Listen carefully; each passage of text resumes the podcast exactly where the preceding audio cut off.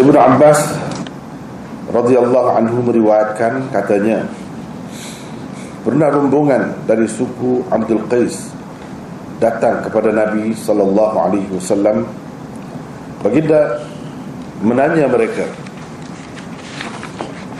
Puak mana kamu ini? Atau kata baginda Rombongan mana kamu ini? Jawab mereka kami dari suku kaum Rabi'ah Kata Nabi Selamat datang kepada puak Rabi'ah. Atau kata baginda Rombongan Rabi'ah Yang bertandang dalam keadaan tidak terhina Dan tidak menyesal. Kata mereka Wahai Rasulullah Kami tidak dapat datang kepadamu Selain di bulan haram. Sebab di antara kita Ada orang-orang kafir dari suku mudar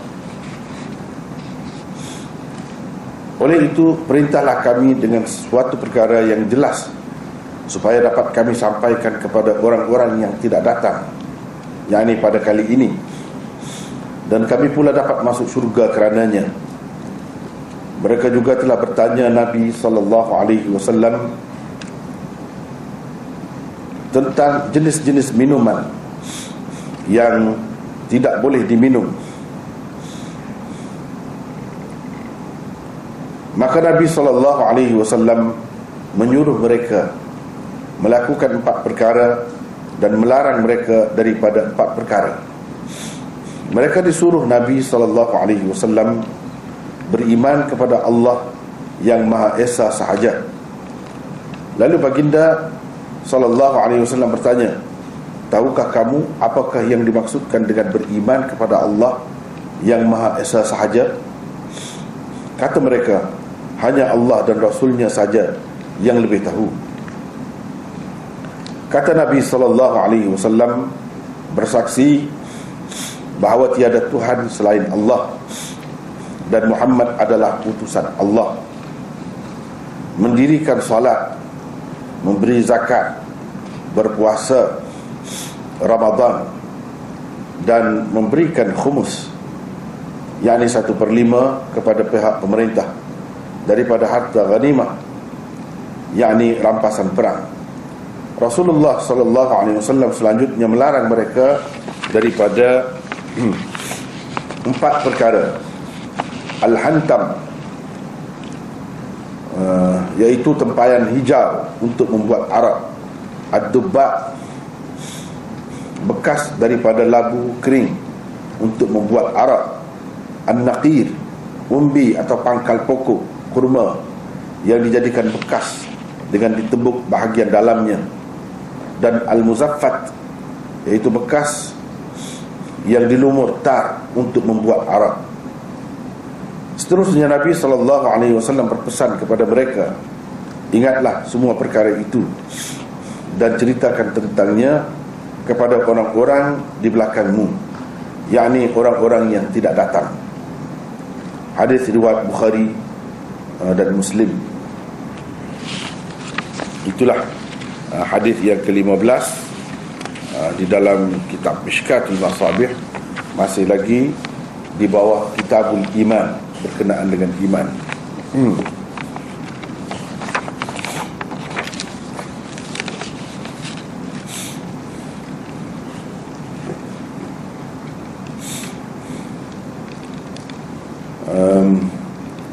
Sebenarnya kitab Mishkatul Masabih adalah uh,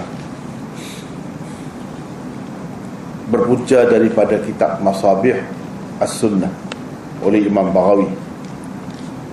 Mishkatul Masabih uh, lebih sedikit lebih sedikit daripada Masabih As-Sunnah yang asalnya yang ditulis oleh Imam Baghawi kerana uh, di dalam uh, kitab ini dia ada fasal ketiga dalam kitab asalnya ia hanya ada dua pasal saja. Pasal pertama dan kedua. Uh, Khatib Tabrizi pengarang kitab Mishkat ini tambah pasal yang ketiga. Pasal yang pertama mewakili hadis-hadis sahih yang cukup tinggi kedudukannya iaitu yang berpunca umumnya berpunca daripada Bukhari dan Muslim atau salah satu daripadanya. Uh, fasal yang kedua uh, terdiri daripada hadis-hadis yang sebahagiannya sahih dan sebahagiannya bertaraf hasan. Hadis-hadis itu terdapat di dalam kitab-kitab peringkat kedua uh, daripada kitab-kitab hadis seperti Sunan Tirmizi, Abu Dawud, Nasa'i dan lain-lain lagi. Hmm. Dan pasal yang ketiga terdiri daripada hadis-hadis yang berpunca daripada kitab-kitab yang lebih bawah daripada peringkat kedua itu. Uh, yang jarang-jarang kita temui dan uh, sebahagian daripadanya ada yang tidak sahih pun yang tidak sahih pun. Uh, misalnya uh, riwayat-riwayat daripada uh, Arazin uh, kitab Arazin uh, riwayat-riwayat daripada Syu'abul Iman Bayhaqi dan lain-lain lagi. Uh, itu terdapat di dalam fasal yang ketiga. Hmm. dan apa ni tajuk-tajuk uh, di dalam kitab Mishkat ini tidak ada sebenarnya. Tidak ada. Apa yang kita buat itu tajuk tu dibuat sendiri ya. Masing-masing buatlah. Ha, tajuk. Hmm, saya berpandukan tajuk ini secara umumnya kepada uh, kitab-kitab miskat terjemahan. Uh, terjemahan. Dia ada buat tajuk. Tapi kadang-kadang saya tengok tajuk tu tak berapa sesuai dengan hadis yang dikemukakan di bawahnya jadi saya ubah sesuai sedikit sebanyak tu adalah uh, macam di sini Arti beriman kepada Allah sahaja. Ini yang saya buat. Yang asalnya kalau dalam kitab-kitab terjemahan itu Terjemahan dalam bahasa Urdu misalnya ah, Dia macam lain. Hmm. Macam lain. Ha, Begitulah. Uh, Perkara kedua seperti saya sebut tadi Saya pun buat ini cepat-cepat ha, Tengok tu ha? tajuk pun ada masalah dah tajuk eh? sebab uh, tak sempat dibaiki kepada eh?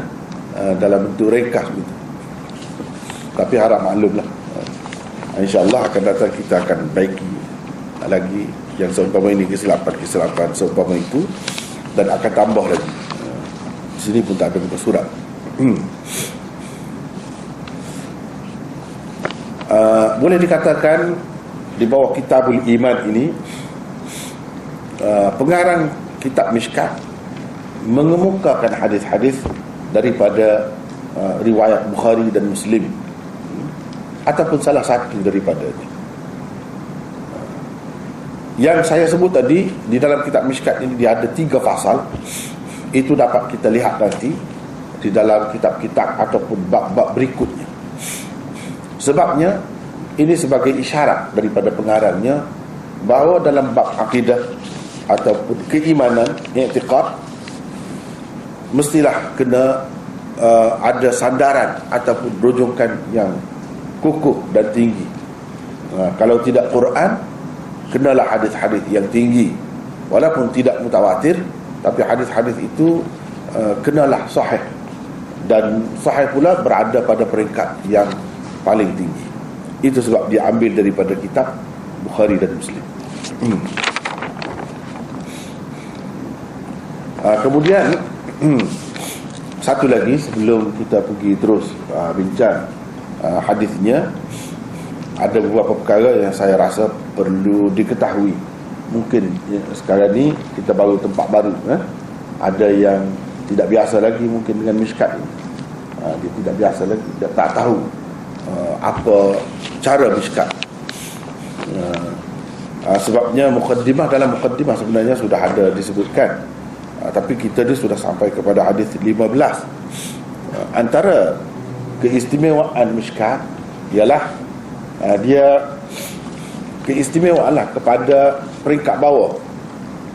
Iaitu dia tak kemukakan sanad-sanad terus disebutkan daripada sahabat mana? Daripada Ibnu Abbas misalnya daripada Abi Hurairah dan sebagainya ha, terus disebut itu sanadnya tidak ada. Sebab pada hakikatnya sanad itu tidak diperlukan lagi. Apabila dia telah sebut uh, hadis ini diambil dari kitab mana? Dalam kitab itu adalah sanadnya. Misalnya Bukhari Muslim. Ha, ini tempat ambilannya. Dalam Bukhari Muslim kalau nak tengok sanadnya tengok situlah. Memang adalah sanadnya. Macam mana sanad di situ. Ha, tapi oleh kerana kitab Mishkat ini kitab di peringkat bawah nak dibandingkan dengan uh, kitab 6 uh, kitab hadis yang masyhur itu dan lain-lain lagi ini di peringkat lebih bawah uh, daripada yang itu. Uh, sehingga kalau di India dan Pakistan yang ada sistem dauratul hadis pengajian hadis secara khusus mereka tak benarkan seseorang itu belajar daurah hadis masuk daurah hadis kecuali setelah belajar kitab Mishkat ini dahulu. Uh, kenal hadis melalui kitab Mishkat ini terlebih dahulu. Itu antara syaratnya.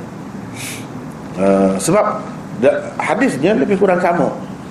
Bahkan lebih luas. Hadisnya kalau kita mengambil kira fasal yang ketiga tu lebih luas. Jadi uh, kita sudah biasa je. Sudah biasa dengan hadis-hadis Nabi sallallahu alaihi wasallam ha, sebelum nak bincang sanad itu satu perkara yang lain pula. Ha? Ha, satu perkara yang rumit pula. Ha, jadi sekarang ni diberi isi saja. Tanpa bincangkan sanad-sanadnya memandangkan sanadnya ada di dalam kitab asal tempat rujukannya. Jadi di sini yang nak diberi perhatian lebih ialah kepada kandungan hadis itu sendiri. Uh, itu antara istimewanya kepada kita yang baru belajar tetapi yang belajar peringkat lebih tinggi uh, Dia nak tengok sendiri sanad itu. Nak kenal perawi-perawinya. Jadi di sini dalam kitab miskat ini Kita tidak uh, bertemu dengan perawi-perawi Selain daripada perawi hadis yang teratas Iaitu uh, sahabat Nabi Sallallahu Alaihi Wasallam. Uh, itu yang keberapa dah? Mungkin yang ketiga tadi saya sebut Ha, jadi seterusnya kitab Mishkat ini antara keistimewaannya. Berbanding dengan kitab-kitab hadis yang lain yang berada di peringkat bawah kerana ia adalah kitab jami' ha, kitab jami' ha, kitab jami' dia merangkumi semua bab-bab yang ada di dalam kitab-kitab hadis. Merangkumi soal akidah macam ni. Kitabul iman ini akidah. Hukum hakam fitan tentang fitnah akhir zaman tentang manaqib uh, apa ni kelebihan-kelebihan sahabat-sahabat tertentu atau golongan-golongan tertentu uh, tentang adab adab uh, adab makan adab tidur adab macam-macam lah. Uh, berkenaan dengan adab itu. Dan beberapa lagi yang lain semuanya ada Ah, kalau kita tengok misalnya kitab Bulughul Maram itu peringkat bawah juga. Kitab hadis peringkat bawah juga. Dan tidak ada sanad macam ni juga. Tapi ia termasuk di dalam uh, kitab hadis berkenaan dengan ahkam sahaja. Hukum hakam sahaja. Hukum hakam sahaja. Dia tidak merangkumi bahagian-bahagian lain. Tidak lengkaplah bahagian hukum sahaja. Kalau kita tengok uh, Riyadus Salihin misalnya. Itu kita hadis peringkat bawah juga. Tapi ia hanya merangkumi uh, hadis-hadis berkenaan dengan adab. Hmm, adab. Uh, disiplin hidup. Itu saja. Uh, dia tak ada bahagian-bahagian lain. Tapi kitab Mishkat ini yang istimewanya kerana ia merangkumi semua bab-bab yang ada di dalam kitab-kitab hadis. Jami' seperti Bukhari Muslim, Termedi dan lain-lain itu dipanggil kitab Jami'. Ha, itu bezanya. Ha, itu bezanya Mishkat ini daripada kitab-kitab lain.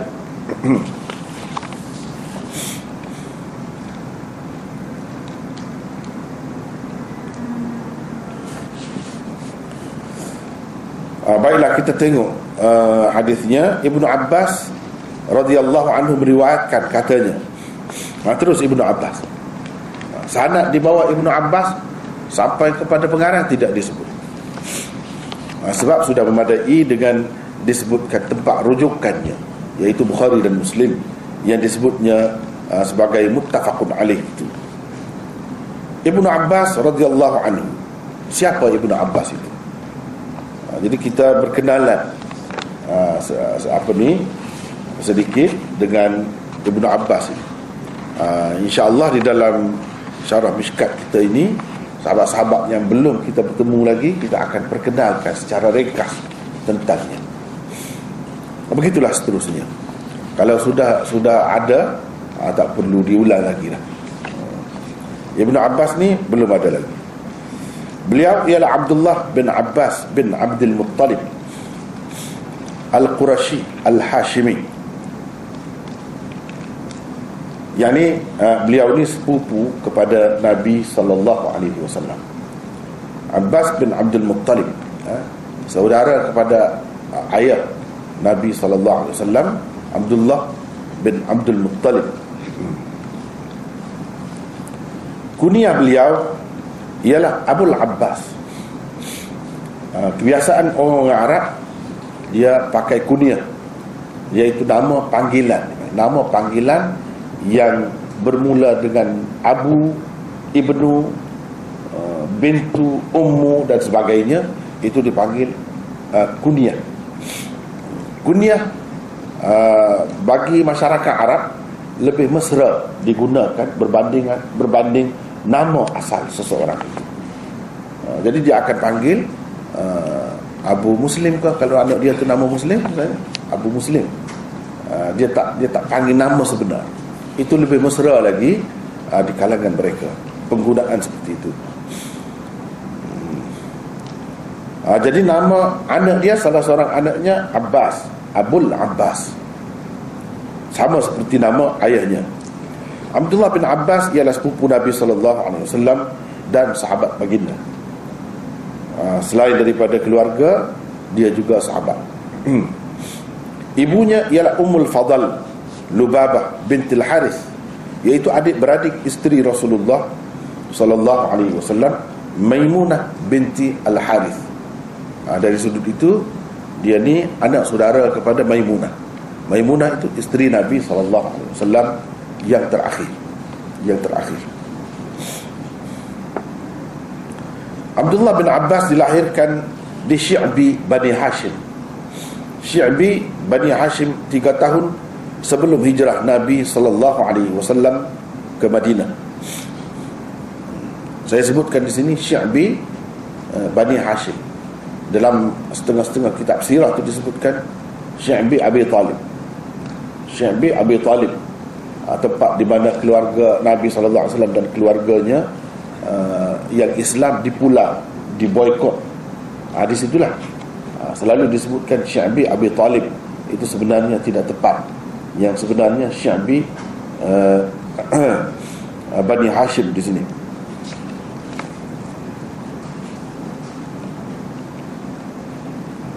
Syabi Bani Hashim. Untuk bincang ni kita perlu masa yang lain ya. Uh, saya tidak nak bincangkan uh, secara detail di sini kenapa tidak tepat yang itu. Hmm. Tapi dalam setengah-setengah kitab sirah uh, dia sudah berubah dah sudah banyak dah sekarang ni perubahan dalam kitab sirah dia akan guna begini juga. Syekh bin Bani Hashim. Jadi harap kita maklumlah uh, kalau ada yang sebut Syekh bin Bani Hashim itu maknanya uh, pengarang yang peka. Uh, dia sudah sedar tentang kesilapan itu. Uh, dulu pun ada dah guna Syekh bin Bani Hashim. Tapi lebih popular uh, di kalangan kita Syekh bin Abi Talib. Uh, Abi Talib. Hmm. Uh, walaupun sekarang ni sudah banyak guna Syabi Bani Hashim. Hmm. Inilah yang lebih tepat. Ketika Rasulullah sallallahu alaihi wasallam wafat, beliau baru berumur 13 tahun. Baru berumur 13 tahun. Maknanya dia ni termasuk dalam sahabat kecil kalau nak kira dari segi umurnya. Kalau nak dikira dari segi umurnya. Menurut Imam Ahmad Rasulullah sallallahu alaihi wasallam wafat ketika beliau berumur 15 tahun. Yang paling tinggi pun 15 tahun. Sebab dalam riwayat Sahih Bukhari dan lain-lain uh, ketika tahun yang ke-10 tu dia kata dia baru hendak balik pada ketika itu baru hendak balik umur balik 15 tahun mana tak jauh daripada ah, sekitar tu. Daripada situlah ulama-ulama membuat kesimpulan bahawa umur dia antara 13 tahun hingga 15 tahun. Itu saja. Hmm. walaupun kebanyakan ulama mengatakan pendapat pertama tadi lebih kuat. Uh, kerana keluasan dan kedalaman ilmunya beliau diberi beberapa gelaran kehormat seperti habrul ummah yakni orang yang melaut ilmunya dari kalangan umat ini. Al-bahr lautan ilmu. Dan terjemahan Al-Quran juru bahasa Al-Quran. Kerana kemahirannya dalam tafsir Al-Quran. Um, Rasulullah sallallahu alaihi wasallam pernah mendoakan secara khusus untuk beliau supaya beliau diberikan hikmah, fiqh, ilmu dan kemahiran mentafsir Al-Quran. Beliau sendiri meriwayatkan katanya, "Dhammani Rasulullah sallallahu alaihi wasallam ilaih wa qala Allahumma 'allimhu al-hikmah wa ta'wil al-kitab. Bermaksud Rasulullah sallallahu alaihi wasallam mendakap aku. Seraya berdoa begini untukku. Ya Allah, ajarilah dia hikmah dan ilmu tafsir Al-Quran. Ha. Seperti mana kita maklum Nabi sallallahu alaihi wasallam kalau dia doa apa-apa begitu dia jadi. Kalau dia pegang saja pun jadi ada sahabat dia pegang saja rambut hmm? tak ubat sampai tua itu kelebihan Rasulullah sallallahu alaihi wasallam kalau dia doa begitu juga jadinya hmm.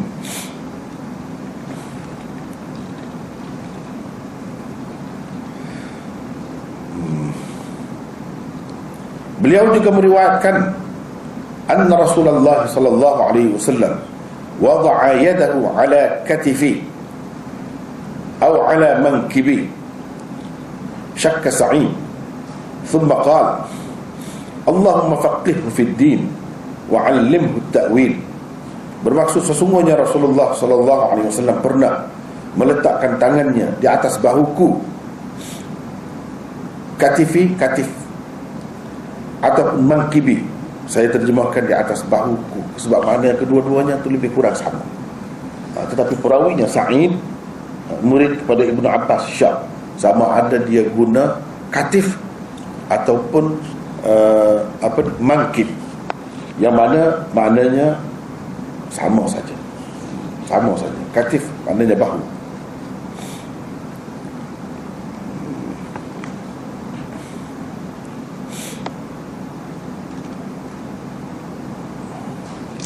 Kemudian mendoakan untukku dengan katanya Ya Allah berilah kefahaman yang mendalam kepadanya tentang agama.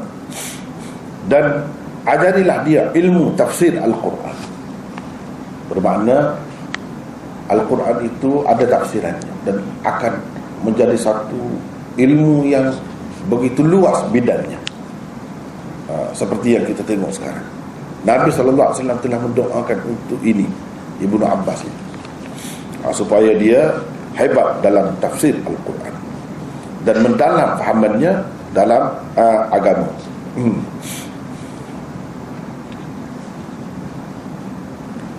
Abdullah bin Abbas termasuk dalam para sahabat yang bertua kerana telah berpeluang nampak Jibril alaihi salam sebanyak dua kali. Dia nampak dua kali Jibril. Nampak Jibril bukan dalam rupa yang asal, eh, dalam rupa yang asal pun Nabi wasallam pun dua kali saja.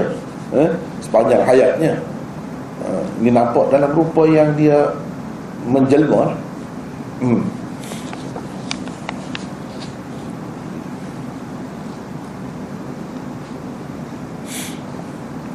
Kata Masruq saya apabila tengok Ibnu Abbas akan berkata beliau adalah seorang yang paling cantik. Apabila beliau bercakap saya akan berkata beliau adalah seorang yang paling fasih.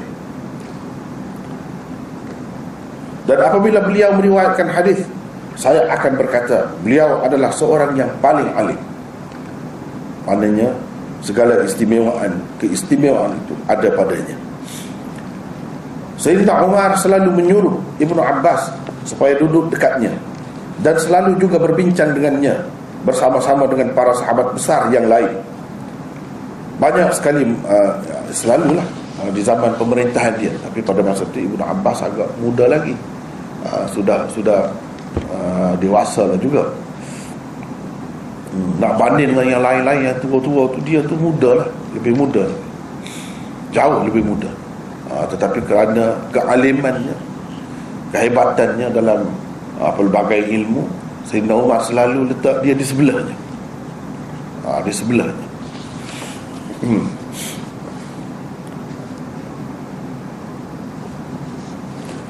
Hmm. banyak sekali manaqib dan keistimewaan Ibnu Abbas tersebut di dalam kitab-kitab hadis Hafiz Ibnu Hajar di dalam Al-Isabahnya dan Ibnu Abdul Bar di dalam Al-Isti'abnya mengemukakan biografinya dengan agak terperinci. Uh, beliau telah meriwayatkan hadis Nabi sallallahu alaihi wasallam sebanyak 1600 hadis. Bukhari dan Muslim bersepakat meriwayatkan 75 hadis. Ini ada dalam Bukhari dan Muslim. Bukhari bersendiri dalam meriwayatkan 28 hadis. Mana Muslim tak ada meriwayatkan hadis itu. Bukhari sahaja. Muslim pula bersendiri dalam meriwayatkan 49 hadis. Ramai sekali sahabat uh, maksud bersendiri itu maknanya uh, Bukhari tak ada meriwayatkan hadis. Dia saja.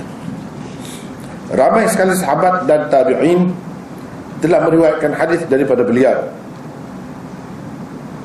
Meninggal dunia di Taif pada tahun 68 Hijrah ketika berumur 71 tahun menurut pendapat yang sahih di zaman Ibnu Zubair menguasai tanah Hijaz. Jenazah beliau disembahyangkan dengan diimami Muhammad bin Al-Hanafiyah iaitu anak kepada Sayyidina Ali yang paling alim Muhammad bin Al-Hanafiyah. Ibnu Abbas telah kehilangan penglihatan di akhir hayatnya. Ah, di akhir hayatnya dia jadi buta, tak nampak. Kata Al-Khazraji, Ibnu Abbas telah mendengar hadis secara langsung daripada Nabi sallallahu alaihi wasallam. Hanya 25 hadis yang didengar daripada Nabi sallallahu alaihi wasallam. Secara langsung hanya 25 hadis sahaja tak banyak. Yang lain-lain tu sampai berapa tadi? Seribu lebih itu uh, diriwayatkan uh, apa ni secara mursal. Secara mursal. Yang yang diambilnya daripada sahabat lain. Diambilnya daripada sahabat lain. Hmm. Tapi dia tak sebut nama sahabat ha, Ini riwayat secara mursal. Dan mursal sahabi Mengikut uh, kita ahli sunnah wal jamaah Sepakat Boleh diterima. Kalau seorang sahabat itu Dia tidak riwayat secara langsung Tapi dia ambil daripada sahabat lain. Dan dia tak sebut nama sahabat itu Memang boleh diterima Uh, kesahihannya sama seperti jika disebutkan juga. Berbeza dengan kalau perawi-perawi di bawahnya. Kalau buat begitu jadi daif hadis itu. Tapi kalau uh, sahabat sama sahabat dia ambil daripada sahabat itu dan tak sebut nama uh, apa di gurunya ataupun orang yang dia ambil itu uh, tak mengapa. Tak mengapa. Tidak menjejaskan hadis sama saja kedudukannya Cuba kita tengok di sini hanya 25 hadis saja mengikut Al-Khazraji. Dan Ibn Al-Qayyim pun lebih kurang itu ha, sebut. Ada yang menyebut belas-belas saja. Imam Al-Ghazali di dalam kitabnya Al-Musaffa sebut hanya empat saja. Bukan 25, 25 itu banyak. Empat saja sebenarnya. Yang dia uh, riwayatkan secara langsung daripada Nabi sallallahu alaihi wasallam mungkin kita uh, terkejut uh, mungkin kita terkejut apabila uh, kata Imam Ghazali kata begini-begini sebab dia tidak masyhur sebagai seorang ulama hadis hmm.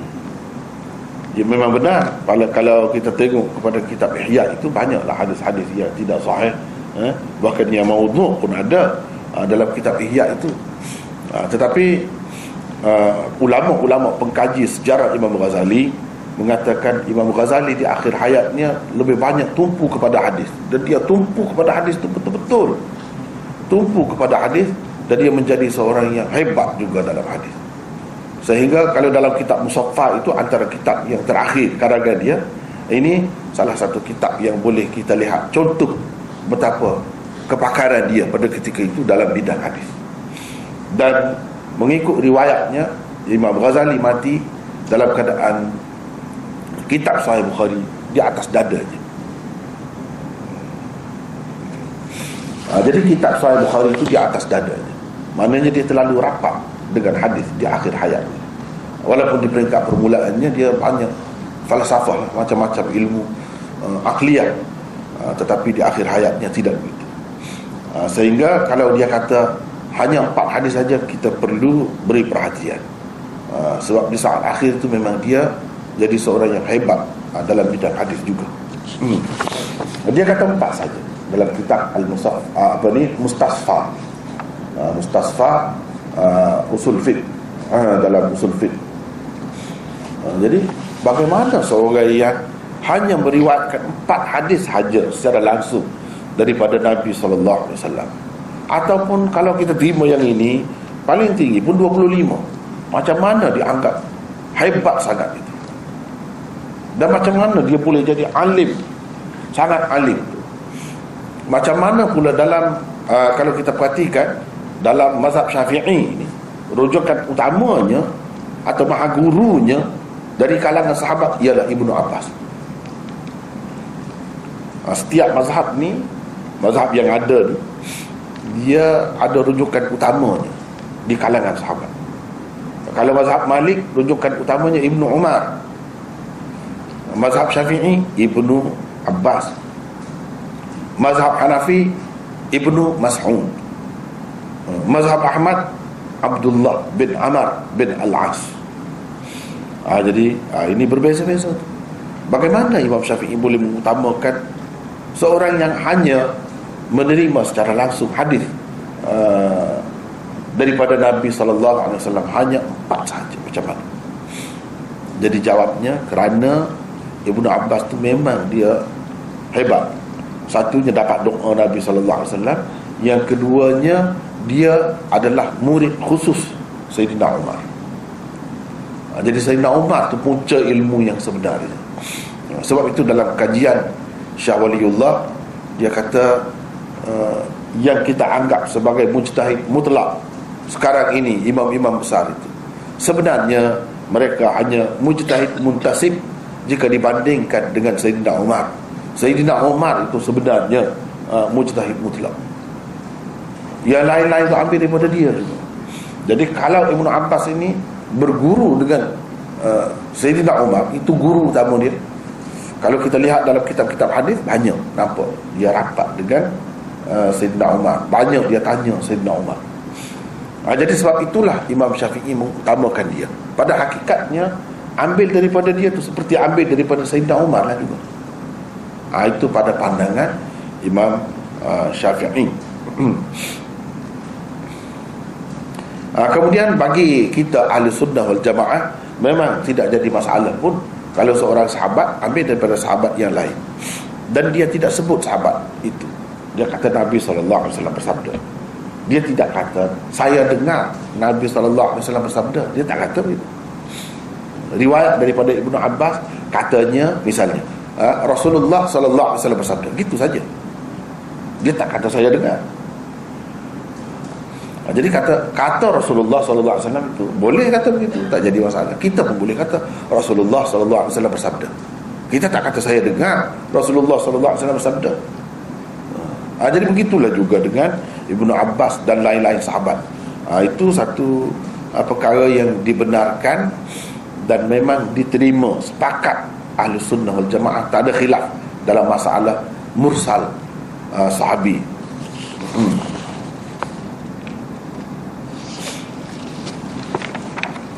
ha, Baiklah ha, Kita pergi kepada hadis Katanya pernah rombongan dari suku Abdul Qais datang kepada Nabi sallallahu alaihi wasallam. Jadi suku Abdul Qais itu nama suku. Nama satu kaum. Ada nota uh, dua di situ. Sebenarnya tidak nota dua, dia jadi uh, dia jadi berubah banyak sebab tu saya kata uh, saya tak puas hati dengan nota ni banyak akan dibaiki nanti. Yang sebenarnya saya buat macam mana jadi berubah ya? Saya sudah buat nota ni berdasarkan yang dulu sambungan kepada dulu begitu juga muka surat ni pun saya buat sebagai sambungan kepada yang sebelumnya uh, tapi nampaknya tak jadi di sini sebab uh, kita buat dalam keadaan cepat-cepat kan? Uh, banyaklah. Uh, apa ni yang tercicit? Uh, jadi kalau di sini nota dua lah. Abdul Qais adalah nama uh, bapa satu kabilah yang besar. Bapa satu kabilah yang besar silsilah keturunannya sampai kepada Rabi'ah bin Nizar bin Ma'ad bin Adnan. Jadi macam macam kita ni kan kita tak kisah ha, keturunan kita ni. Ha, kita pun baru. Sebab sebelum pada ni tak tak tahu di mana keturunan ni. Mungkin dalam hutan mana tak tahu kan ulu mana tak tahu. Jadi sebab itulah kalau dalam masyarakat kita ni kalau kita tanya keturunan dia bin-bin tu mungkin sampai empat? Habis. Lepas tu tak boleh nak sebut. Uh, sebab tak boleh nak sebut. Berbeza dengan bangsa yang sudah maju. Uh, di mana mereka merakamkan uh, merakamkan keturunan itu. Sampai boleh disebut ini keturunan Abdul Qais. Daripada keturunan dia tu jadi satu uh, suku kaum yang besar. Ha, semuanya sampai ke situ. Hmm. Ha, tetapi kalau masyarakat uh, yang tidak ada rakaman tidak ada catatan tidak ada apa-apa macam dahulu kan mana ada surat beranak pun tak ada hmm? tak kenalan pun tak ada hmm. kemudian buku tak ada buku yang menyimpan silsilah keturunan itu buku sendiri dalam keluarga dan buku secara umumnya berbeza dengan masyarakat Arab hmm? uh, masyarakat Arab dahulu Arab sekarang ni pun banyak dia tak, tak tahu juga huh? hmm, dia tak tahu juga. Kalau Arab dahulu terutamanya daripada bangsa-bangsa apa ni kaum-kaum yang masyhur itu seperti Quraisy apa tu dia ada buku yang berasing hmm. jadi dengan cara ini sebenarnya uh, kalau orang yang mahir dia boleh cek eh, betul ke tidak dakwah dia ni keturunan boleh cek. Dengan adanya kitab Al-Ansar dipanggil ada satu bidang uh, Ansar bahagian keturunan. Hmm, bahagian keturunan. Uh, misalnya uh, Zubairi ada menulis Nasabu Quraisy uh, itu berkenaan dengan nasab Quraisy sahaja. Uh, dan Ibnu Hazam ada tulis juga. Uh, Sama'ani ada tulis juga Ansabul Ashraf dan sebagainya. Banyak kitab-kitab ini. Jadi semuanya uh, mengumpulkan silsilah keturunan sesuatu kaum ataupun puak itu. Hmm. Uh, dia kata uh, Nabi saw menanya mereka, puak mana kamu ini? Atau kata baginda sallallahu alaihi wasallam atau kata ini atau ini syak perawi uh, dalam istilah hadisnya dipanggil syak perawi perawi tidak berapa ingat ya?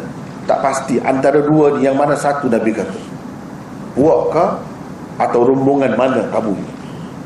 Puak mana kamu ini atau rombongan mana kamu ini? Jadi dia tak pasti perkataan puak ke atau rombongan yang telah digunakan oleh Rasulullah sallallahu alaihi wasallam. Tapi salah satu daripada dua itulah. Jawab mereka kami dari suku kaum Rabi'ah. Dari suku kaum Rabi'ah. Ada nota tiga di situ. Rabi'ah adalah satu suku kaum yang besar. Setanding dengan suku kaum Mudar. Kemudian Mudar itu pecahan-pecahannya pula dari Quraisy apa semua. Mudar itu. ha, jadi ni Rabi'ah ni atas lagi. Lebih besar. Sama lah setanding dengan itu. Kaum Mudar. Kabilah Abdul Qais. Ha, ini pecahan-pecahannya lah. Ha, pecahan-pecahan anak cucu kepada Rabi'ah. Rabi'ah itu nama Rabi'ah itu bukan bukan perempuan lelaki. Hmm. uh, jadi ada kita panggil tak merbutah di akhir dia tu tidak menunjukkan uh, dia itu perempuan nama lelaki. Uh, di kalangan Arab ramai di antara mereka nama Rabi'ah tapi lelaki. Kita kalau ada tak merbutah macam tu kita kata perempuan. Bukan begitu. Ini lelaki Rabi'ah Kabilah Abdul Qais tinggal di Bahrain. Sekarang ni Bahrain sekarang ni situ. Sekitar Qatif dan Hajar hingga ke kawasan suku kaum Mudar. Pengarang kitab At-Tahrir berkata, rombongan Abdul Qais terdiri daripada 14 orang yang berkenderaan. Ketua mereka ialah Al-Ashaj Al-Asri sesetengah ulama berpendapat bilangan mereka adalah 13 orang. Demikian tersebut di dalam Al-Ma'rifah. Um, oleh Ibn Mandah. Tetapi Ad-Dulabi meriwayatkan jumlah mereka adalah 40 orang. Perbezaan pendapat ini walau bagaimanapun dapat uh, dapat uh, dua kali ya, dikompromikan dengan mengandaikan kabilah Abdul Qais telah mengunjungi Nabi sallallahu alaihi wasallam sebanyak dua kali. Dua kali, yakni sekurang-kurangnya. Bahkan kalau kita tengok uh, setengah-setengah riwayat kita nampak macam tiga kali. Uh, tak kurang daripada dua kali.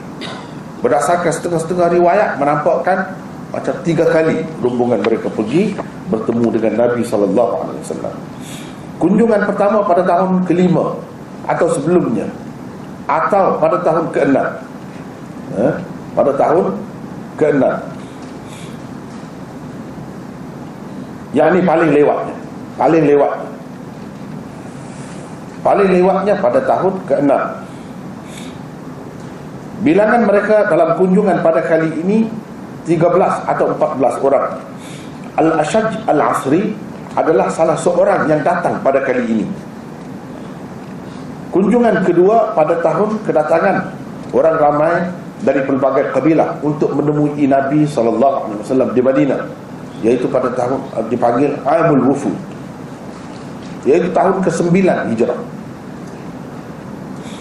Ha, berdasarkan setengah riwayat dia pergi sebelum Nabi SAW keluar untuk menakluk Mekah itu pada tahun yang ke-8 ah, Sebab itu saya kata ada tiga sebenarnya. Tiga. Hmm. ah, Dan yang pertama tu Yang 14 orang atau 13 orang itu Sudah tentu eh, Sebelum tahun yang ke-7 Sudah tentu. Paling lewat Tahun yang ke-6 Kalau tidak uh, Tahun kelima mungkin sebelum itu. Buktinya uh, Mereka sebut dalam hadis akan datang ni Yang kita baca tadi mereka sebut mereka terhalang untuk selalu pergi bertemu dengan Nabi sallallahu alaihi wasallam oleh uh, orang-orang kafir mudar yang kedudukan kawasan mereka itu berada di tengah di antara kaum ini dengan Nabi sallallahu alaihi wasallam di Madinah. Uh, mereka dihalang halangan daripada orang-orang kafir ini ada sebelum berlakunya perjanjian Hudaibiyah. Perjanjian Hudaibiyah berlaku pada tahun yang ke-6 Selepas itu aman. Tak ada halangan-halangan apa? Sebab itu ramai yang pergi mari Bertemu dengan Nabi SAW selepas itu. Ah, Bila mereka kata kami terhalang oleh kumpulan ini Menunjukkan uh, peristiwa ini berlaku Sebelum uh, apa ni perjanjian Hudaibiyah pada tahun yang ke-6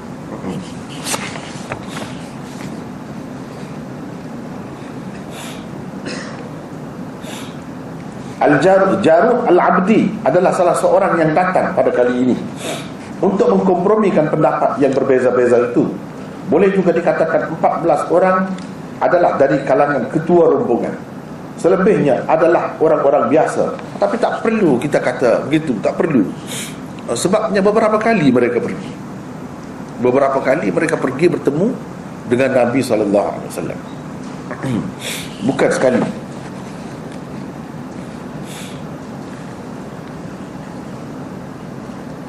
Ha, jadi kisahnya dalam riwayat yang lain ada disebutkan. Menantu Al-Ashaj Al-Asri itu Al-Ashaj Al-Ashaj itu maknanya itu pertama gelaran ha, dia di muka dia di bahagian muka dia, dia ada parut yang besar. Ha, itu maknanya kerana pecah kepala ke atau apa ke ha, kecederaan yang besar lah. Ha, itu orang yang cedera nampak kelihatan dengan nyata dipanggil Ashaj bukan nama dia yang sebenarnya. Ha, dia adalah ketua.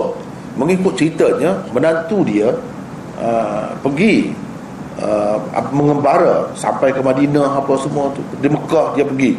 Semasa Nabi SAW belum hijrah ke Mekah ke Madinah lagi dia sudah dengar dah cerita ni dan dia sudah memeluk agama Islam menantu dia.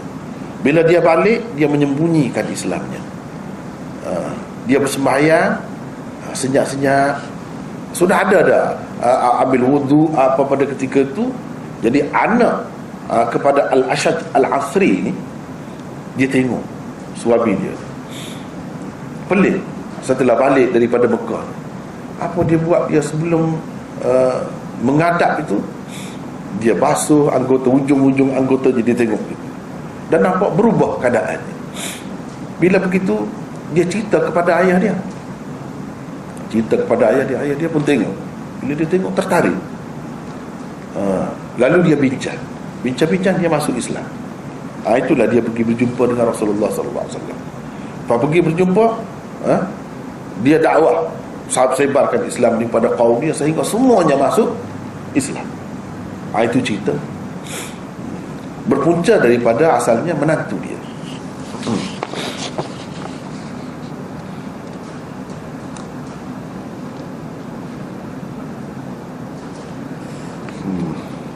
Selebihnya ha, Hafiz Al-Aini berkata Jumlah mereka semuanya 45 orang.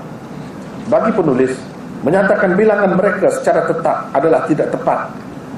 Itulah sebabnya Bukhari dan Muslim Tidak berbuat demikian Di dalam kitab mereka. Tak ada. Dia ada sebut begitu Secara umum gitu. Dan kalau berbeza-beza itu Tak jadi masalah Sebab mereka pergi beberapa kali Sekurang-kurangnya yang kita dapat di dalam hadis yang kita tengok dalam riwayat ini bagi saya tiga. Tiga kali. Satunya sebelum tahun yang keenam. Ha, sebelum perjanjian Hudaibiyah. Yang kedua sebelum pembukaan Mekah. Nabi SAW nak keluar Tapi sebelum dia keluar pergi ke Mekah ha, Di situ sekali Yang ketiga Iaitu pada tahun yang ke-9 Hijrah yang dipanggil Abul Wufud. Itu sekurang-kurangnya tiga. Jadi ada yang kata dua uh, ada yang kata tiga. Uh, bagi saya paling tidak tiga kali. Kalau nak lebih lagi itu mungkin dalam bentuk tidak begitu ramai mungkin ada uh, berlaku. Hmm.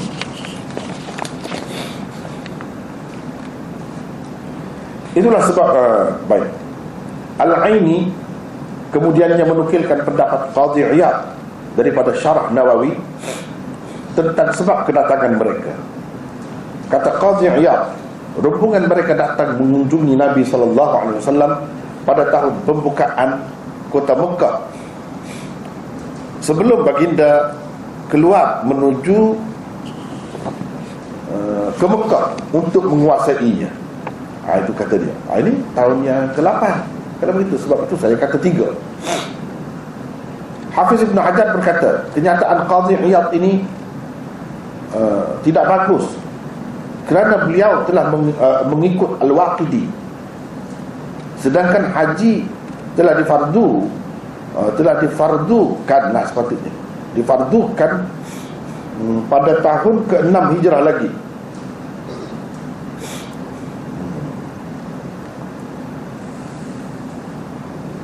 Tetapi beliau, yakni Qadhi Iyad berpendapat haji baru difardukan pada tahun ke-9 Hijrah. Tujuan beliau ialah supaya pendapat mazhabnya yang mewajibkan seseorang yang berkemampuan pergi uh, mengerjakan haji sesegera mungkin tidak terbuka. Kata Hafiz Ibn Hajar. Hmm. Uh, dia kata hmm, Qadhi Iyad kata pada tahun yang ke-8 ini begini uh, sebenarnya nak jaga uh, mazhab dia. Kalau kata haji ni sebab sebab gini kalau kita baca dalam hadis ini uh, Nabi sallallahu alaihi wasallam suruh dia empat perkara. Dan empat perkara yang disuruh tu ada semua. Puasa uh, solat uh, apa ni zakat uh, semua ada semua ada uh, tetapi yang tidak adanya haji. Kenapa tak ada haji kalau peristiwa ini berlaku uh, pada tahun yang ke-10 uh, kita kata tentu Nabi SAW sudah pergi haji sudah difardukan haji pada tahun itu. Kalau tahun yang ke-9 pun uh, boleh jadi juga kita kata. Uh, sebab Nabi SAW pergi pada tahun yang ke-10 difardukan pada tahun yang ke-9 hmm. tetapi kalau kita kata setengah-setengah ulama mengatakan haji ni sudah difardukan lama sebelum itu. Pada tahun yang ke-6 lagi kata dia. Kalau kita terima tahun yang ke-6 artinya lama lah. Setelah dapat perintah uh, fardu wajib itu Nabi SAW tak terus buat.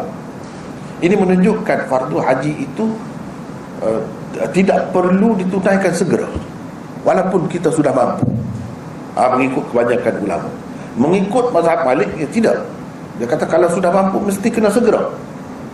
Kalau kita terima uh, ini lama dah cerita ni fardu haji ni difardukan lama dah. Macam mana? Tergugat dalam mazhab dia. Sedangkan mazhab dia kata uh, mesti kena segera. Kenapa Nabi tak segerakan? Kalau daripada tahun yang ke-6 lagi. Sebab itu qadiyah kata ini uh, semasa pembukaan Mekah. Jadi dekat sedikitlah dengan dengan tahun yang ke-10 tu. Tapi itu pendapat dia uh, dan dia tak setuju salah satunya sebab rujukan uh, qadiyah itu ialah al-waqidi al-waqidi itu adalah seorang perawi pendusta besar jadi bagaimana dia nak pakai waqidi itu Sebenarnya tak payah kata pakai waqidi. Riwayat yang sahih yang lain pun ada. Jadi kadang-kadang ha, itulah uh, Hafiz Ibn Hajar seorang yang terbuka sangat tapi kadang-kadang dia jadi begitu. Eh? Uh, dia jadi macam ada nampak warna mazhab. Eh? Hmm. Uh, sampai dia kata begitu kepada Qadiyat. Uh, padahal Qadiyat kebetulan saja dia sebut waqidi sebab uh, waqidi menjadi rujukan dalam bab Ah, sejarah-sejarah ni seperti mana Hafiz Ibn Hajar dan lain-lain pun rujuk juga kepada Ibnu Ishaq dan lain-lain jadi orang lain pun boleh kata juga kepada dia kenapa rujuk sini eh? uh, jadi begitu juga dia kata ni kenapa uh, Qadhi yang dirujuk kepada Waqidi itu secara kebetulan saja saya rasa eh? yang sebenarnya rujukan dia bukan Waqidi itu di dalam riwayat-riwayat yang lain pun ada sebut sebab kalau kita kata haji itu difardukan awal sangat apa maknanya difardukan? Lepas tu tak boleh nak buat pun. Kalau tahun yang ke-6 tu ha, masih lagi orang kafir yang yang menguasai Mekah nak pergi buat umrah pada tahun yang ke-6 tu pun dihalang. Apatah lagi kalau nak buat haji. Eh? Jadi Allah SWT memfardukan sesuatu yang hampir-hampir tidak mampu eh? dibuat eh? oleh apa ni penganut agama Islam di mana mungkin tak pernah sabar tak sesuai tak sesuai kalau kita kata setelah Nabi SAW menguasai Mekah itu pada tahun yang ke-8 bila dia menguasai Mekah bermakna Mekah tu jatuh ke tangan orang Islam barulah boleh. Senang nak buat haji nak buat apa pun. Tapi kalau ketika orang kafir memerintah susah. Uh, cuba tengok. Pada tahun yang ke-6 itu dihalang sehingga mereka terpaksa buka ihram. Sehingga mereka terpaksa buka ihram di tengah jalan itu. Dan apa yang uh, terjadi berlaku hanyalah perjanjian Hudaybiyah. Uh, selepas itu perjanjian damai. Tahun yang ketujuh uh, berlaku umratul qada umratul qada umrah setengah ulama mengatakan sebagai mengqada umrah yang tak jadi pada tahun yang keenam itu. Jadi umrah pun tak boleh. Macam mana? Jadi wajar juga pendapat yang mengatakan fardu haji itu kemudian difardukan. Pada tahun yang ke-8 itu munasabah. Atau pada tahun yang ke-7 ketika paling paling awal pun sebab sudah ada kebebasan begitu. Sudah ada kebebasan sedikit. Walaupun di bawah kekuasaan orang kafir lagi tetapi yang lebih kukuhnya ialah uh, seperti hmm, macam mazhab Malik dia mengatakan tahun yang ke-8 tahun yang ke-8 Nabi SAW tak pergi ha. pada masa tu dia baru bersihkan Kaabah tu daripada berala-berala yang begitu banyak 300 lebih ha. dalam Kaabah tu pun ada di sekelilingnya pun ada nah, jadi kita kata uh, tak munasabah eh? kurang munasabah. Kurang masuk akal. Kalau kita kata difardukan dalam keadaan begitu keadaannya uh, Kaabah tu sendiri. Tak bersih lagi. Masih lagi ada orang yang pergi tawaf dengan bertelanjang pada ketika itu. Masih ada lagi. Setelah bersih itu dia pada tahun yang ke-9 dia hantar uh, beberapa orang sahabat. Dia sendiri tak pergi lagi untuk pergi buat haji dan istihar. Bahawa tak boleh bertawaf dalam keadaan bertelanjang lagi selepas ini. Dan orang musyrik tak boleh masuk dalam kawasan ini. Uh, itu peristiharannya artinya pada tahun yang ke-10 tu Nabi SAW pergi ke Mekah dalam keadaan betul-betul bersih. Uh, suci. Tak ada dah perkara-perkara yang uh, uh, perkara-perkara yang tidak sopan berlaku di sekitar Kaabah. Ha, itulah hikmah. Ha, kalau kita kata tahun yang ke-8 lebih masuk akal. Hmm. Lebih masuk akal. Jadi tak bagi saya tak timbul Hafiz Ibn Hajar kata dia nak jaga mazhab dia. Itu. Tak tidak begitu. Bahkan yang sesuai pun begitu. Sebab tahun yang ke-8 tu sudah ada sahabat-sahabat pergi haji. Tahun yang ke-9 pun ada juga. Nabi tak pergi lagi. Tahun yang ke-10 baru dia pergi setelah betul-betul sudah selesai. Segala-galanya sudah bersih.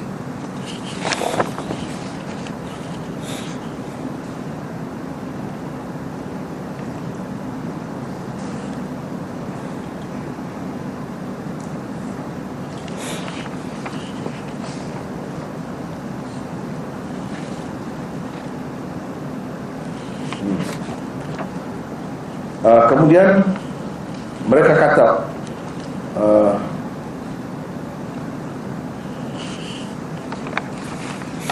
jawab mereka kami dari suku kaum Rabi'ah kata Nabi sallallahu alaihi wasallam selamat datang kepada puak Rabi'ah atau uh, kata baginda ini syak perawi lah rombongan Rabi'ah yang bertandang dalam keadaan tidak terhina dan tidak menyesal Kata mereka wahai Rasulullah. Ha, di situ ada nota wahai Rasulullah. Kenapa dia kata Rasulullah? Apa arti bila dia kata begini? Apa sepatutnya kita kena faham? Ada nota empat di situ daripada mereka berkata wahai Rasulullah dapat disimpulkan mereka pada ketika itu sudah pun memeluk agama Islam. Yang ini pada tahun yang kelima keenam paling lewat ha, Keenam paling lewat Empat, lima atau enam Mereka sudah Islam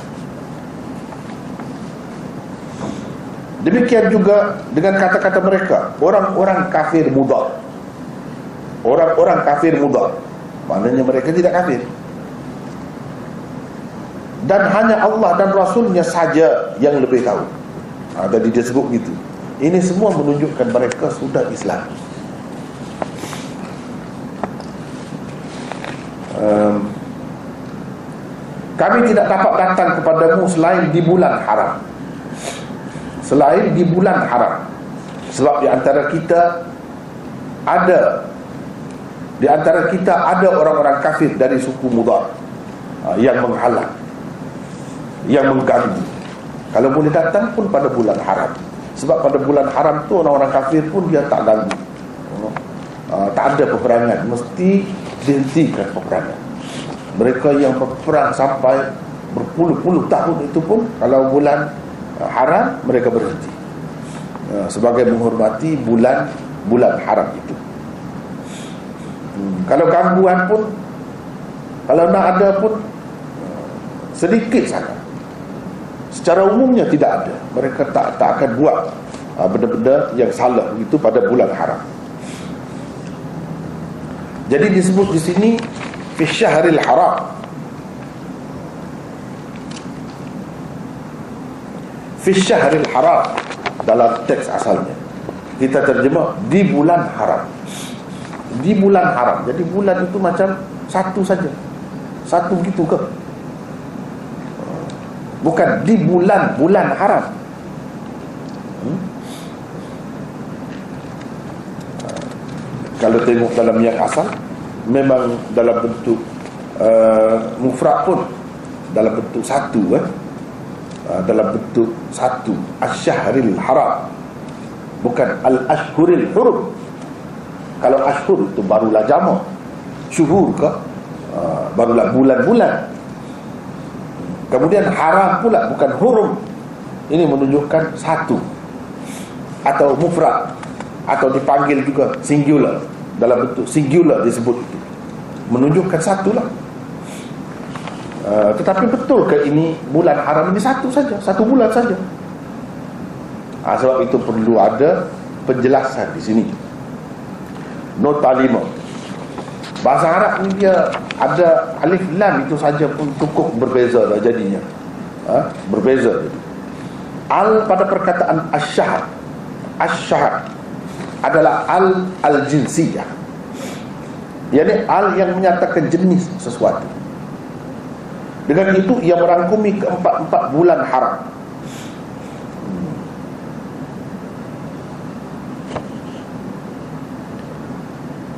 Riwayat Bukhari di dalam kitab Al-Baghazinya illa fi ashhuril hurum ashhuril hurum dalam bentuk jamak gitu. Uh, melainkan pada bulan-bulan haram itu maksudnya. Di dalam kitab al-manaqibnya illa fi kulli syahrin haram bermaksud melainkan pada setiap bulan haram. Jadi ini, ini semua ni menunjukkan bukan satu bulan haram. Bukan satu. Uh, jadi disebutkan uh, satu saja lafaz itu syahr tapi dengan adanya alif lam itu dia tidak menunjukkan satu. Yang menunjukkan jenis bulan haram. Misalnya kita kata manusia innal insana lafi khusr.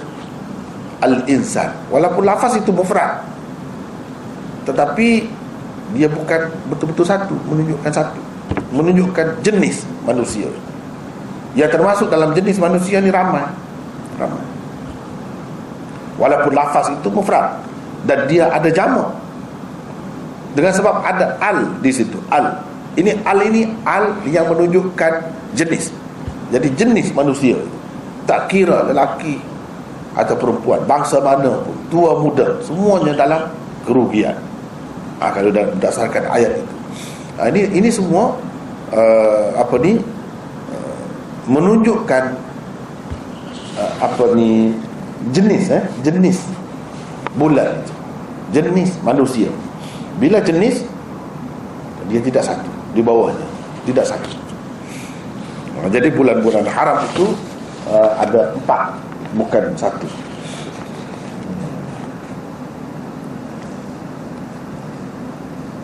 dikatakan juga bahawa al itu adalah al lil ahdi. Al lil ahdi illa fi syahril haram. Lil ahdi itu kalau kita Uh, dalam nahu Arab uh, dia luas. Ahdi itu ahdil huduri ahdil zihni ahdil zikri uh, banyak pula pecahan. Jadi ahd ini ahd mana? Uh, ini maksudnya ahdil zihni uh, jadi alif lam yang menunjukkan bulan itu ialah bulan yang maklum. Yang sedia dimaklumi. Bukan Walaupun uh, bulan haram itu ada empat Tetapi yang dimaksudkan ini satu daripadanya. Dan yang itu adalah yang maklum. Uh, Yang maklum di kalangan mereka. Yang maklum di kalangan mereka apa? Rajab. Bulan Rajab di sini uh, Jadi memang satu bulan sungguh. Asyahri itu dipakai dengan makna satu bulan sungguh.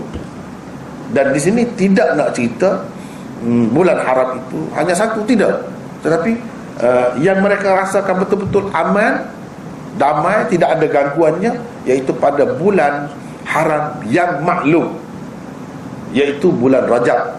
Kerana kafir mudar ini sangat-sangat menghormati uh, bulan Rajab itu walaupun bulan-bulan lain dia hormat juga tapi tidak macam ni. Kalau bulan ini memang dijaga betul. Memang tak ada gangguan langsung daripada mereka. Satu bulan. Iaitu menunjukkan kepada bulan Rajab. Pendapat ini dijelaskan lagi oleh satu riwayat daripada Al-Bayhaqi yang menyebutkan bahawa suku Mudar mengagung-agungkan bulan Rajab. Kerana itulah di dalam hadis Abi Bakrah yang dikemukakan oleh Bukhari ada dikatakan Rajabu Mudar Rajab Mudar ha, jadi bulan Rajab tu dikaitkan dengan dengan suku kaum Mudar itu ha, kerana mereka masyhur dalam mengagung-agungkannya.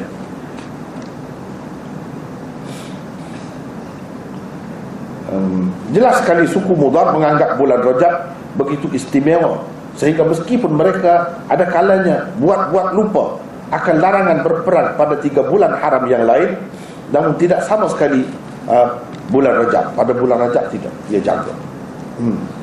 uh, jadi uh, yang tiga lagi itu Muharram Dhul Qa'dah Dhul Hijjah uh, yang tiga lagi. Hmm. uh, ini Rajab. Uh, yang ini dijaga betul rombongan Rabi'ah berkata begini kepada Rasulullah sallallahu alaihi wasallam sebagai alasan mereka tidak dapat datang menemui baginda kecuali pada bulan haram.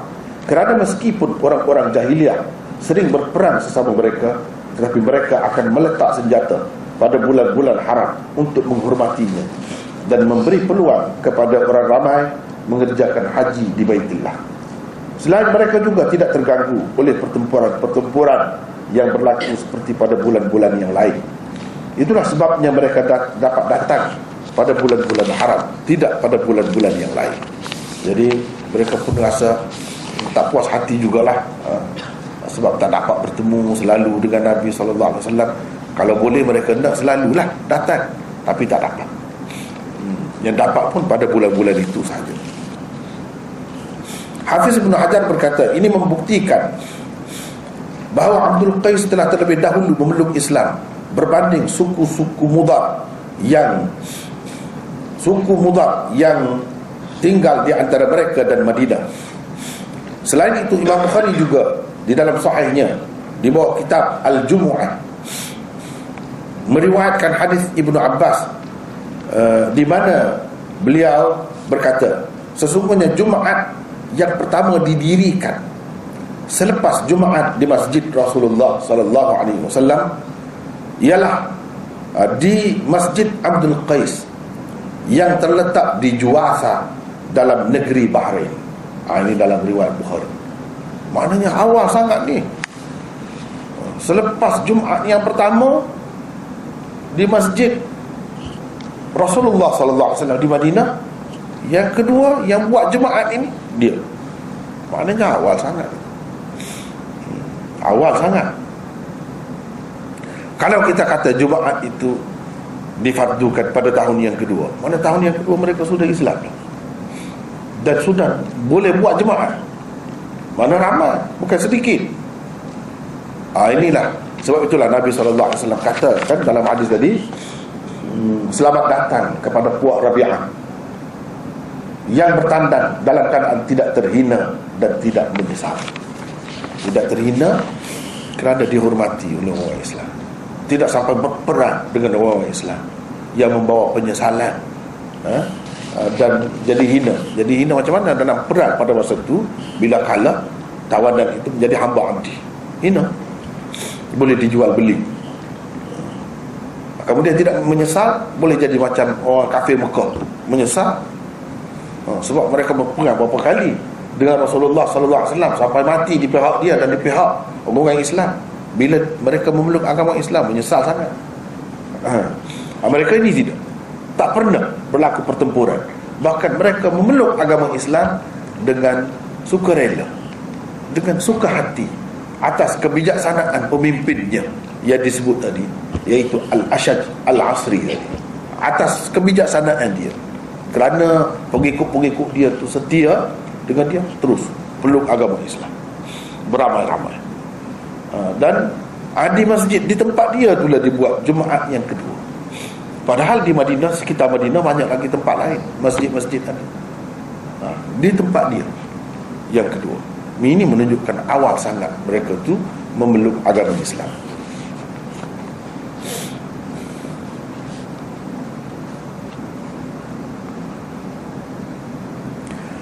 Penghuni-penghuni kawasan itu hanya mendirikan sembahyang Jumaat sekembalinya rombongan Abdul Qais daripada mengunjungi Nabi sallallahu alaihi wasallam. Riwayat Ibnu Abbas ini juga menunjukkan penduduk negeri itu telah terlebih dahulu memeluk Islam berbanding penduduk negeri-negeri yang lain di sekitar Hijaz itu.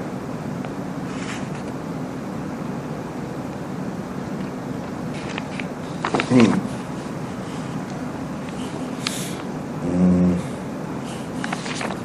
Kemudian mereka kata kita tidak dapat hadir, tidak dapat datang bertemu dengan Nabi SAW kerana ada gangguan suku Mudar, kafir Mudar itu. Mudar ini uh, siapa? Uh, nota nombor 6. Mudar adalah anak kepada Nizar bin Ma'ad bin Adnan ha, ini keturunan inilah puak-puak inilah ha, kemudiannya ha, jadi Quraisy pecahan Quraisy apa semua dia adalah saudara Rabi'ah mudah. Saudara Rabi'ah Abdul Qais itu pecahan keturunan Rabi'ah lah. Ha, dia ni Mudar ini saudara Rabi'ah ayahnya Abdul Qais. Hmm. ha, itulah pecahan keturunan itu. Tapi dia jadi uh, berkelahi sesama sendiri berperang sama-sama sendiri. Asal-asalnya keturunannya sama. Keturunannya sama oleh itu perintahlah kami dengan suatu perkara yang jelas supaya dapat kami sampaikan kepada orang-orang yang tidak datang pada kali ini dan kami pula dapat masuk syurga kerananya. Hmm. Minta kalau Nabi SAW dapat bagi ya, ajaran Islam yang betul-betul uh, pokok yang betul-betul uh, utama uh, supaya dapat bagi tahu kepada yang tak datang ramai lagi yang tak datang. Bila mereka balik mereka nak bagi tahu. Uh, selain daripada itu bila mereka buat mereka melaksanakannya menjaganya begitu juga bila sampaikan kepada orang lain mereka dapat masuk surga kerananya. Ha, Jadi nak amalan yang macam tu. Apa maksud uh, Mereka nak masuk syurga begitu? Amalan yang boleh uh, Menyebabkan mereka masuk syurga Ada nota tujuh di situ Kata-kata mereka ini Tidak bercanggah dengan sabda Rasulullah sallallahu alaihi wasallam yang berbunyi lan yadkhulal jannata ahadun minkum bi'amalihi Bermaksud tidak akan memasuki syurga sesiapa pun dari kalangan kamu kerana amalannya. Ini nampak bercanggah. Ini sahabat-sahabat dari kalangan uh, Abdul Qais ni, puak-puak Abdul Qais ni kata, uh, tunjuk bagi satu amalan yang dapat kami masuk syurga kerananya. Jadi amalan itu boleh masuk syurga. Sedangkan Nabi SAW ada kata, seseorang siapa pun tak boleh masuk syurga dengan sebab amalannya. Macam mana nampak bercanggah hmm. hmm. Sebenarnya tidak bercanggah ha, Kerana yang dimaksudkan dengan penafian di dalam sabda baginda sallallahu alaihi wasallam itu adalah semata-mata amalan yang akan membawa seseorang ke syurga tanpa mengambil kira rahmat dan kurniaan Allah Subhanahu wa taala. Itu yang dinafikan. Semata-mata amalan. Jadi mesti kita masuk surga dengan amalan itu. Layak kita masuk surga dengan semata-mata amalan itu tanpa mengambil kira rahmat Allah dan kurniaan Allah. Itu tak ada. Itu yang Nabi nafikan. Bukan uh, bermakna amalan itu langsung tidak uh, menyebabkan seseorang itu masuk surga tidak. Bukan makna begitu. Sebabnya kalau nak kira dengan amalan itulah kita nak masuk surga uh, apa ni? Uh, memang tak boleh kalau nak kira. Cuma kita fikir dalam dunia ni kita ni umumnya bekerja daripada pagi sampai petang. Ha, ada overtime lagi kadang-kadang malam ha? Ha, kalau doktor on call lagi tak entah masa tu tak tak, tak menentu. Ha. begitulah kerja. Apa dapat? Apa dapat? Kalau kita fikir. Itu siang malam tu. Sibuk. Kalau pagi tu jam jalan eh? uh, masa pejabat ataupun kerja-kerja yang lain sama juga tak apa? Kalau yang kita tengok umumnya dua tiga perkara saja yang dapat. Dunia ni. Itu pun dunia. Eh? uh, nak banding dengan syurga tu jauh. Eh? itu saja yang kita dapat bukan kita dapat dunia seluruhnya. Rumah kereta. Apa lagi? Mungkin adalah tanah sedikit sebanyak harta aset mana-mana. Itu. Bukan dunia semua sekali eh? sedangkan surga ni paling kurang ahli surga. Dia dapat apa? Seluas dunia ni dan tujuh kali ganda. Dunia antara langit dan bumi. Seluas itu dia dapat. Tak boleh nak bayar lah kalau yang lebih-lebih lagi. Kalau kita kira dengan usaha kita dunia ni tak berhenti eh? kita dapat sebanyak tu. Bolehkah kita dapat macam surga? Kalau mengikut perkiraan dunia tak mungkin. Tak dapat ha, itulah yang dikatakan dinafikan itu. Dengan amalan semata-mata. Cuba kita fikirlah tengok amalan kita kerja kita di dunia ni kita dapat apa? Setakat itu ya dapat pun. Itu yang dunia. Berapa sangat harganya? Ha, kalau surga tu pasir-pasir dia tu pun permata. Ha, pasir-pasir dia tu pun permata bukan pasir biasa. Ha, ha, betapa nilai tak ada nilai. Tak boleh nak nilai ha, itulah yang, yang dinafikan sebenarnya. Ha, tapi kalau dengan rahmat Allah ha, dengan kurniaan Allah itu dapat sebab saja Allah SWT nak bagi ini nak bagi ada sebab saja. Ha, ada kaitan dengan usaha kita kerja kita di dunia. Nak nak memenuhi syarat sebagai memenuhi syarat saja. Ha, seperti dalam dalam Quran disebutkan kena ada usaha. Wa huzi ilaiki bi jid'in nahlah tusaqit alayki rutaban janiyah. Allah SWT suruh Maryam. Maryam yang uh, bunting eh, Sarah. Sarah. Uh, nak melahirkan anak dah kira. perempuan pula. Dalam keadaan ketakutan pula. Meninggalkan keluarga pergi jauh. Uh, dia nak makan apa? Lapar. Nak buat macam mana? Tak ada apa jadi duduk bawah pokok kurma tu Allah subhanahu wa ta'ala perintah goyak kocak pokok kurma. Tu nak kocak macam mana nak goyak macam mana seorang perempuan? Pokok kurma dia besar. Hmm? apa dah jadi? Adakah buah ni kalau nak jatuh biasanya bila kita goyang kan ha? dia dia bergoyang tu baru dia jatuh. Hmm. ni seorang perempuan apa tak akan bergoyang pokok kurma. Ha. ini nak ambil syarat saja nak bagi nampak ada usaha. Goyang goyang. Dan disuruh goyang goyang lah dia akan lu luruh lah buah tu.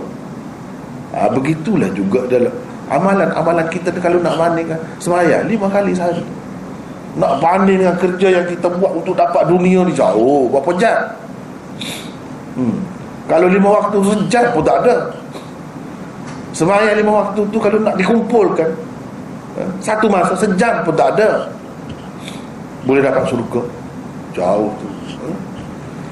sebab itu tak mungkin kalau kita kira dengan perhitungan dunia tak mungkin kita dapat surga ha, itulah yang dinafikan oleh Nabi SAW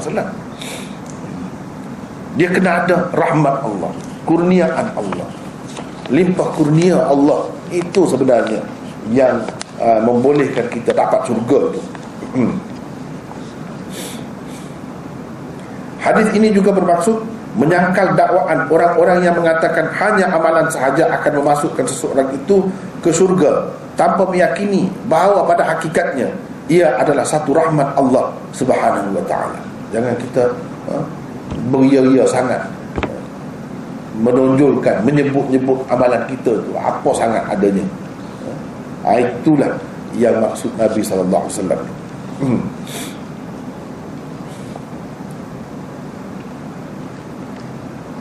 mungkin juga surga yang dinafikan dapat dimasuki dengan sebab amalan itu adalah surga yang istimewa.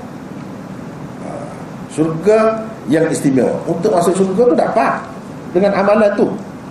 Dengan amalan kita dapat sekadar masuk surga nak dapat surga yang istimewa tu banyak pula tingkatannya tahapnya ha, itulah yang dinafikan oleh Nabi sallallahu alaihi wasallam. Ha, bukan kita boleh dapat yang istimewa itu dengan amalan kita itu kita dapat dengan limpah kurnia Allah. Tapi dengan amalan ini sebab itu Nabi tak larang. Kalaulah uh, salah tak memang amalan ini tak boleh masuk surga mesti Nabi kata kamu jangan kata begitu silap tu. Kamu tak boleh masuk surga dengan amalan. Kamu buat mesti dia tegur. Sebab Nabi SAW dia tak dengar saja apa-apa kalau tak betul dia akan tegur terus. Di sini tak ada teguran menunjukkan ada kebenaran juga amalan itu boleh menyebabkan seseorang masuk surga tetapi sekadar masuk surga bukan mendapat yang istimewa istimewa dalam surga tingkatan-tingkatan uh, surga yang istimewa bukan dapat itu. Yang itu seseorang itu dapat dengan limpah kurnia Allah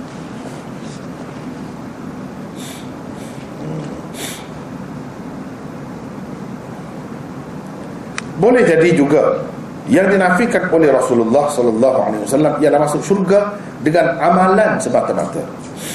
Baginda sallallahu alaihi wasallam seolah-olahnya hendak menjelaskan bahawa semua orang yang masuk syurga itu masuknya adalah dengan limpah kurnia Allah.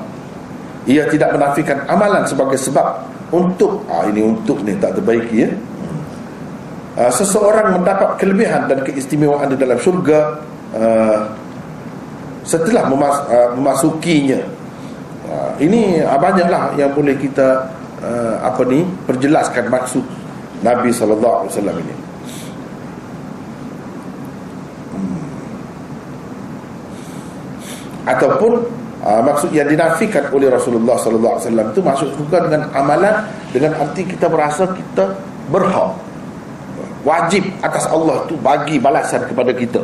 Seperti pendapat Mu'tazilah misalnya dia kata kalau kita buat baik ha, mesti Allah bagi syurga kepada mesti. Ha, mesti macam tu. Jadi macam wajib. Ha, mereka tak boleh terima. Tak mungkin Allah tak buat begitu.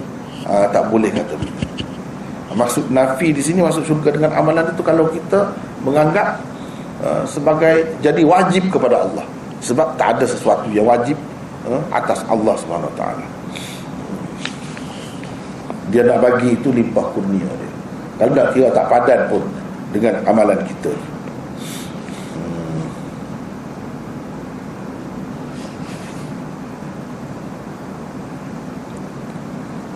uh, kemudian saya rasa masa pun uh, sudah jauh. Jadi kita setakat itulah dulu tak dapat habiskan lagi. Ada sini nanti kita akan bincang lagi seterusnya. Wallahualam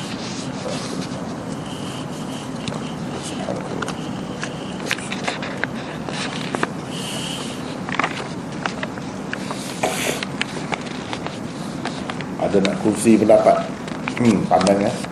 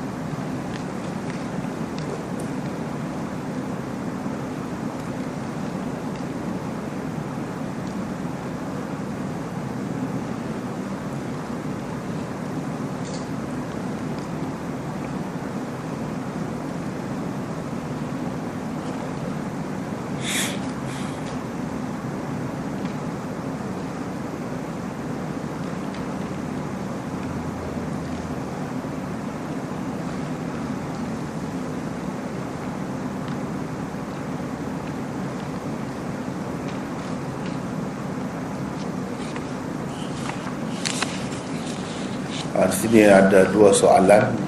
Uh, saya rasa saya uh, ringkas saja jawapannya.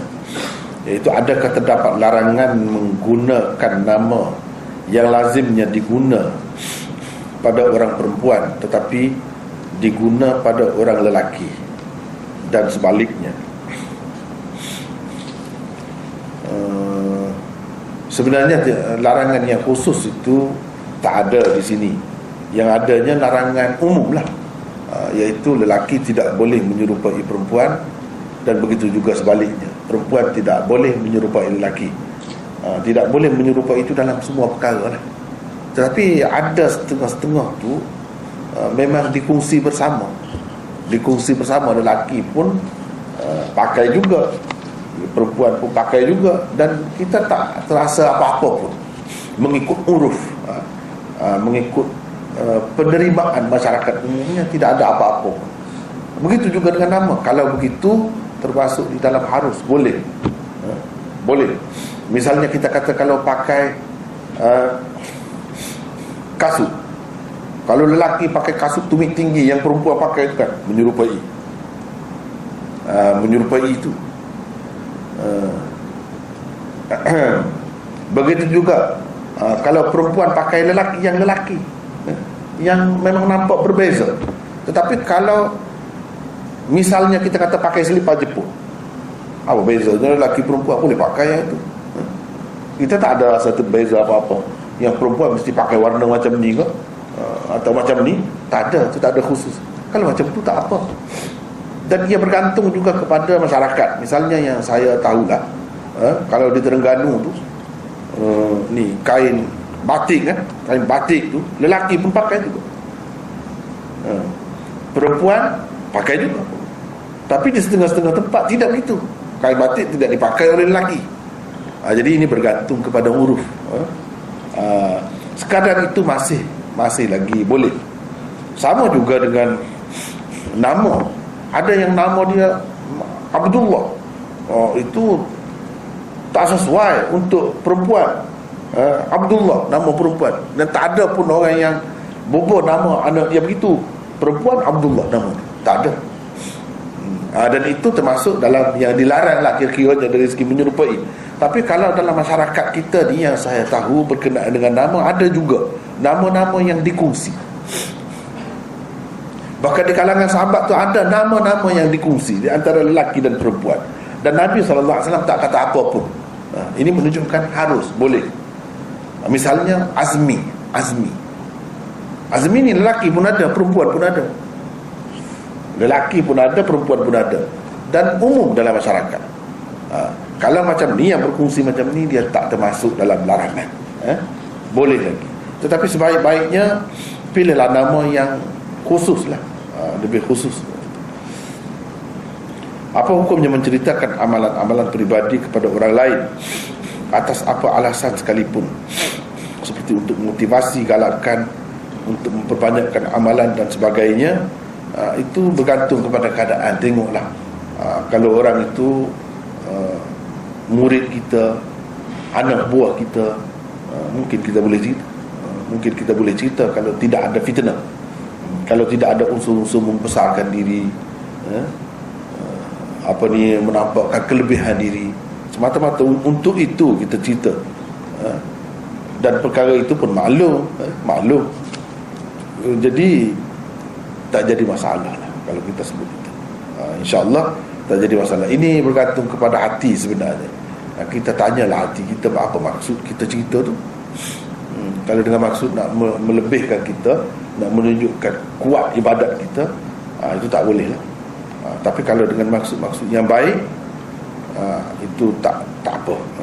bahkan termasuk kadang-kadang ha, termasuk dalam yang uh, bagus jugalah cara yang bagus juga hmm.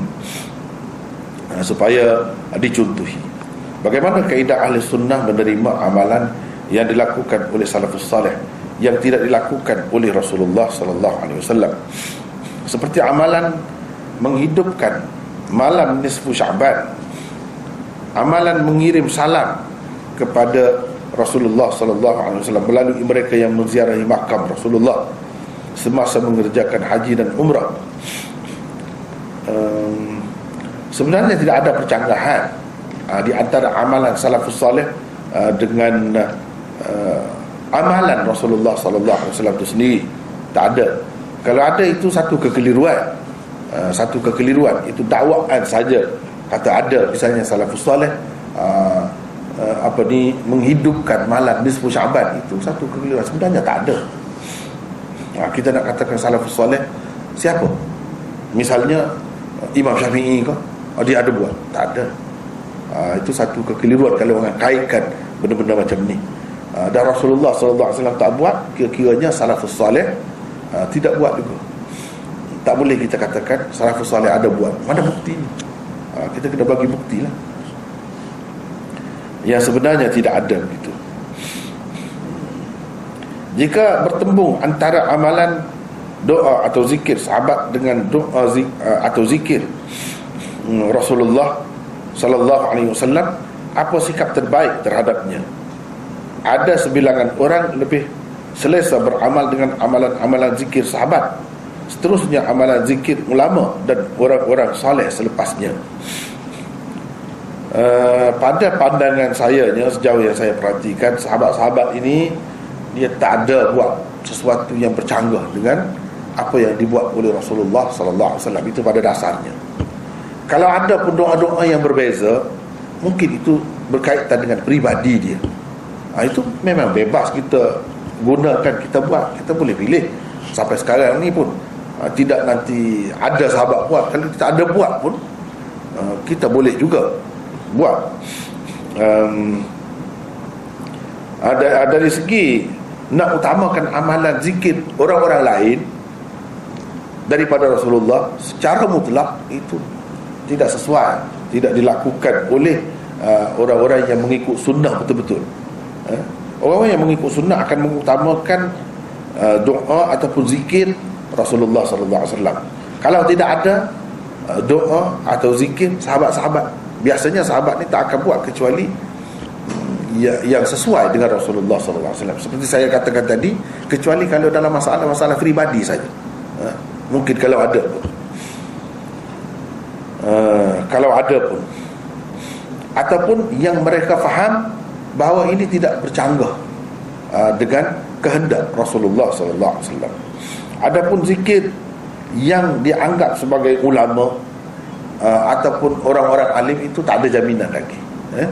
tak ada jaminan lagi uh, kalau sesuai dengan yang Rasulullah boleh kalau tak sesuai tidak perlu diutamakan dalam keadaan ada yang Rasulullah sallallahu alaihi wasallam sendiri. Ha, wallahu